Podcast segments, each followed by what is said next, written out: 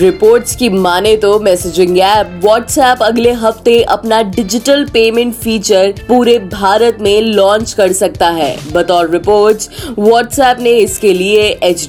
bank ICICI bank व Axis bank से साझेदारी की है और बाद में इसे एस